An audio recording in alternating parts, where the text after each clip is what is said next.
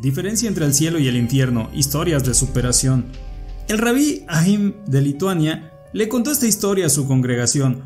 Yo quería saber la diferencia entre el cielo y el infierno, así que decidí ir y visitar a los dos. Primero fui al infierno. Ahí encontré a gente sentada en mesas largas, llenas con suculenta comida, pero aún así estaban descontentos y hambrientos.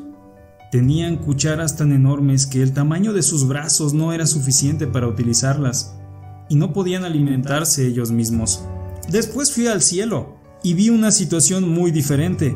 Había gente también sentada en mesas largas llenas de comida, también tenían cucharas enormes, pero ellos estaban satisfechos y felices porque se alimentaban unos a otros alrededor de la mesa. El cielo y el infierno tenían las mismas condiciones y circunstancias. La diferencia era la manera en que se trataban unos a otros.